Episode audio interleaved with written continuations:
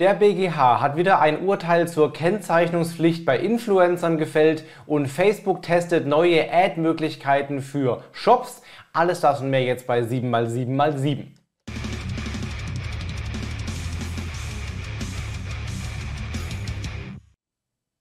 Hi, mein Name ist Felix Beilharz. Herzlich willkommen zu 7x7x7, den wöchentlichen Online-Marketing-News. Du bekommst jetzt, wie jede Woche, die wichtigsten sieben News aus den letzten sieben Tagen in ungefähr sieben Minuten. Wir legen los mit einem ähm, BGH-Urteil. Das kommt jetzt. Ja, der BGH hat äh, ein Urteil gefällt zum Thema Kennzeichnungspflicht bei Influencer-Beiträgen. Da gab es ja einige hin und her in den letzten Jahren. Eigentlich galt die Regel, nur was wirklich eine Gegenleistung erhalten hat, muss auch als Werbung gekennzeichnet werden. Dann hieß es plötzlich, nee, alle Influencer-Beiträge sind werblich per Definition und müssen entsprechend markiert werden. Jetzt gibt es ein neues Urteil vom, vom, ähm, vom BGH. Der hat gesagt, ähm, nur dann, wenn ein werblicher Überschuss vorliegt, also wenn der Gesamteindruck übertrieben werblich ist, dann muss man es kennzeichnen, auch wenn keine Gegenleistung geflossen ist.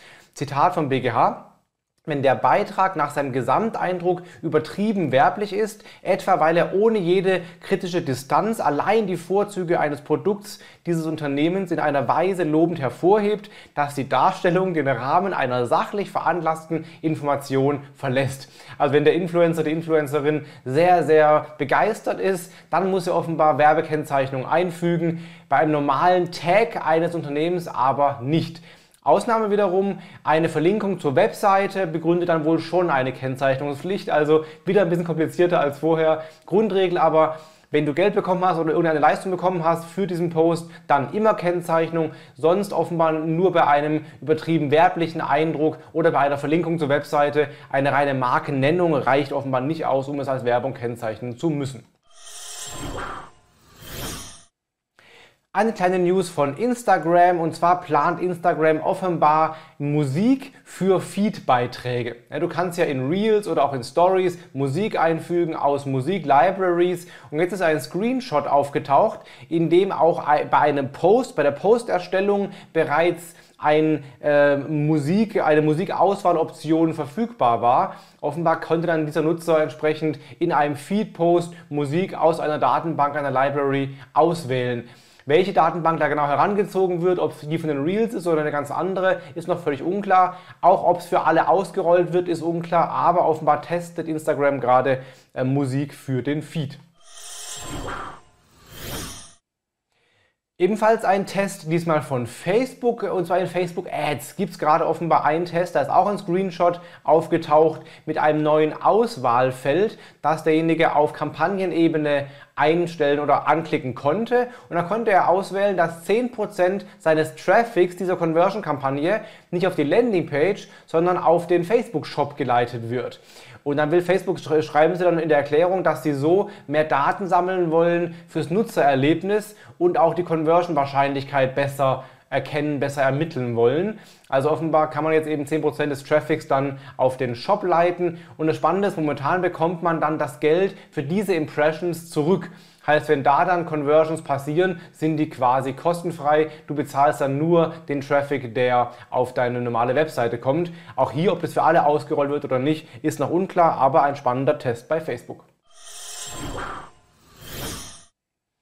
In den letzten Wochen gab es ein Google-Update ähm, zum Title-Tag. Ja, Google hat es angefangen, in den Suchergebnissen die Überschrift nicht mehr den Titel zu nehmen teilweise, sondern die Überschriften äh, dafür auszuwählen, also den Titel manuell umzuschreiben. Nicht immer, aber in manchen Fällen macht Google das anscheinend. Da gibt es einige Antworten dazu. Ähm, zum Beispiel hat Google gesagt, dass das keine Auswirkung aufs Ranking hat. Also Google trennt offenbar beim Titel zwischen Ranking-Faktor, der ist nach wie vor da, und dann eben das Heranziehen für die Darstellung in den Suchergebnissen. Das ist eben nicht mehr immer der Fall, ändert aber am Ranking erstmal primär nichts.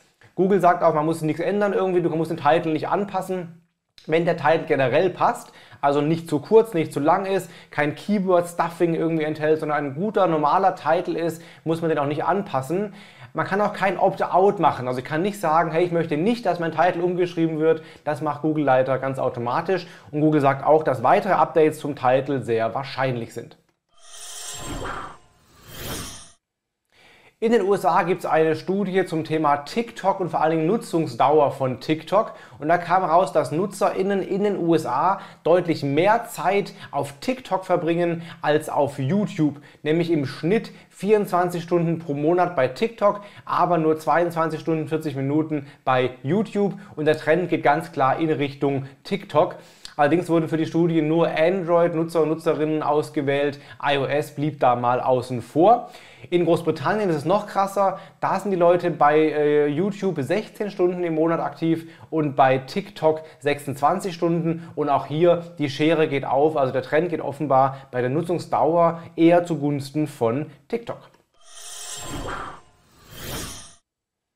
Dann gibt es eine Aussage von Google zum Thema Republishing. Es ist ja im Content Marketing eine gängige Praxis, dass Inhalt, der einmal veröffentlicht wurde, noch mehrmals neu veröffentlicht wird. Ist auch sehr sinnvoll, weil man eben neuen Content erstellen kann, ohne dauernd neuen Content erstellen zu müssen.